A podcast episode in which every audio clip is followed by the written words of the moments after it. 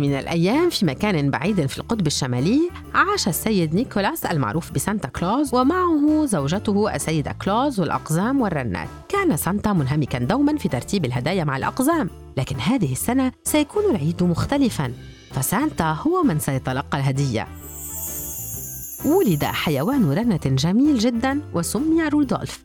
لكنه كان مختلفا عن باقي الرنات فقد كان أنفه باللون الأحمر المتوهج ولم يكن يدرك سر تميزه.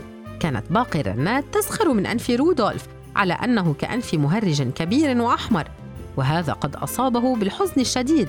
بقي رودولف وحيدا لشعوره بالاختلاف حتى سيدرك قريبا أن اختلافه هدية له. كانت تلك هي ليلة عيد الميلاد. وبينما كان سانتا يعد الرنات لبدء الرحلة حول العالم كان الأقزام يعملون. فالبعض يزيل الثلوج والبعض يملأ حقيبة سانتا بالهدايا. ارتدى سانتا الزي الأحمر واستعد الجميع للانطلاق حين جاء قزم سانتا الحكيم وقد بدا عليه القلق والتوتر. وقد أبلغ سانتا بأن ضبابا يخيم على السماء في مختلف دول العالم وبأنه سيصعب على الرنات الرؤية خلاله.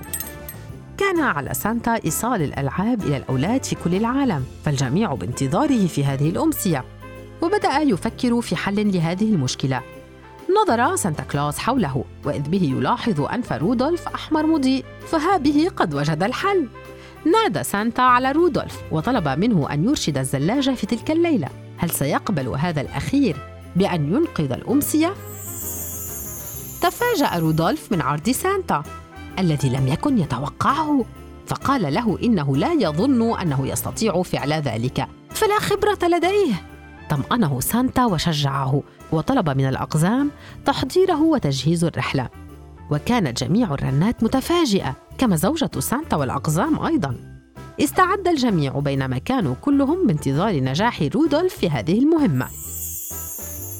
انطلقت الرحلة بقيادة رودولف وأنفه الأحمر.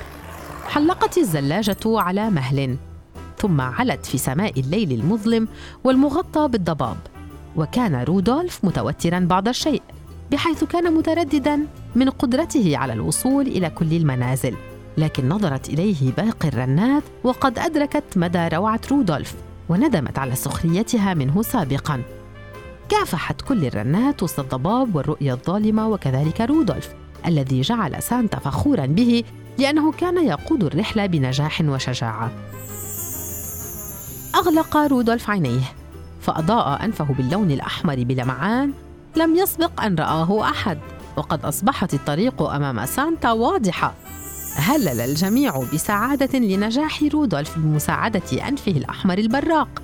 وتمكن سانتا من إيصال الهدايا إلى كل الأطفال وقد اعتز بصغيره رودولف الذي منذ تلك الليلة أصبح مميزا لدى سانتا كلوز وقد كلفه بقيادة الرحلة كل عام بأنفه البراق. واعتبر سانتا أن رودولف ذو الأنف الأحمر هو هدية العيد.